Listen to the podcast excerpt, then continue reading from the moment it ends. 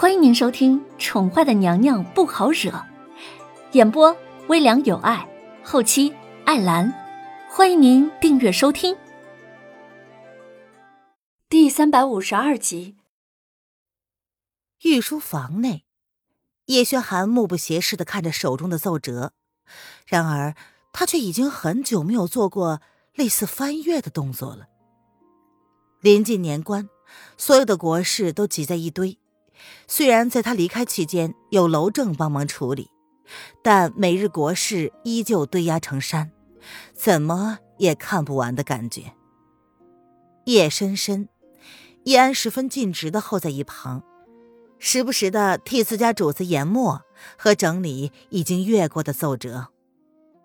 那日不欢而散之后，林渊就一直躲避着，没有出现在某个皇帝的面前，而一切呢，则依旧是叶安打理。瑶儿要照顾灵儿，被送回了凤栖宫。如今天下刚刚平定，叶轩寒能够回到龙贤宫的时间并不多。林渊呢，乐得轻松，反正他并不想看到他。对于宫中的规矩，林渊一直都是一知半解。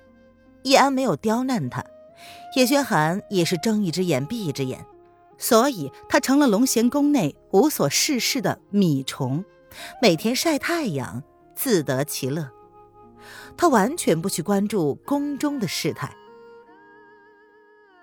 叶安在叶轩寒的身后看了半晌，在心中暗暗地叹了口气，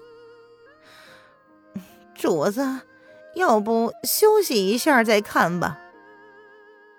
主子已经待在御书房一整天了，吃的也不多，也不曾开口，这不免让人联想，他是不是还在借野凌然的放肆呢？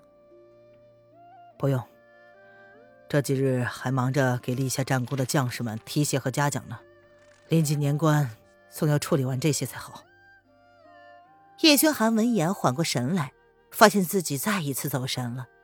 他淡淡的翻了一页，拒绝了叶安的建议。主子，是不是还在介意凌然的事儿？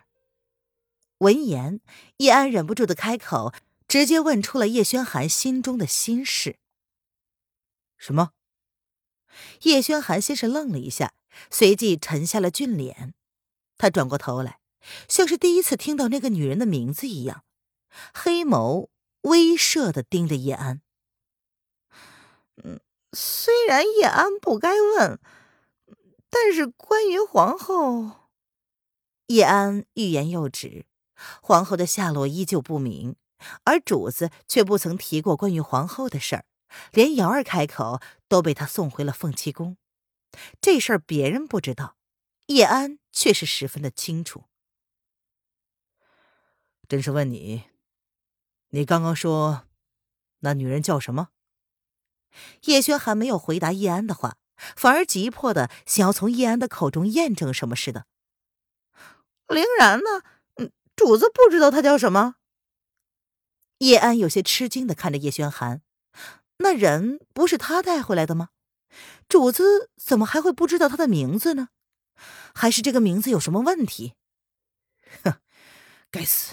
收拾一下，回龙仙宫。凌然，哼，凌然，那个女人竟然敢叫凌然，他凭什么？叶轩寒倏地放下了手中的奏折，一个闪身，在叶安错愕的目光之下，快步地离开了御书房。为什么主子跟瑶儿都对凌然的名字耿耿于怀呢？有什么不对的吗？为什么主子听到凌然的名字，脸上的表情竟然跟瑶儿当时一样呢？叶安连忙收拾好了桌子，便跟在叶轩寒的身后。这大半夜的，凌然应该睡下了吧？主子冒失地闯进凌然的闺房，还不知道会发生什么事儿呢。到了夜里，气温骤降。林渊是一个极其怕冷的人，虽然屋子里很暖和，但是在没有娱乐、没有夜生活的古代，林渊还是早早的便钻进了被窝。睡得迷迷糊糊之中，听到他的房门被打了开来，还以为是在做梦。叶轩寒走进了林渊的床榻，看着她闹了这么大动静，却依旧睡得香甜的女人，她不由得皱起了眉头。或许是叶轩寒的目光太过摄人，林渊睁开了眼睛，四目相对，他倏地对上了叶轩寒那双阴沉的眸子，吓了一跳。皇上深夜造访，是出了什么事儿吗？林渊抱着被子坐了起来，躺着看他，自己的气势会弱上许多。多日不见，叶轩寒依旧俊美的让人不敢直视。林渊敛了一下心神，微微的垂下了眸子，心中猜想，这个男人的目的是什么呢？这都不见面了，还有什么能让他不爽的呢？说，你到底是谁？叶轩寒倏地捏起了林渊的下巴，强迫他抬起脸来与自己四目相对，他的语气带着前所未有的冷酷。皇上大半夜的，若是想知道我是谁，可以明天再问啊。林渊想要挣开叶轩寒的钳制，却是徒劳无功。他冷冷地笑了笑，两只手指一手抓着一只，利用巧劲儿强迫叶轩寒放开，却发现他这在别人身上有用的招数，对这个男人却是完全无用。他看起来真的很弱，很无害吗？所以这个男人就以为可以对他为所欲为了？你以为你可以在朕的面前撒野？叶轩寒心中的震撼绝不是他表面上看起来那么云淡风轻。凌然是小野猫女扮男装用的名字，这个女人想要做什么呢？喂，撒野，叶轩寒，你未免也太看得起你自己了。林渊闻言冷冷地看着他，眸子里闪过了一丝厌恶。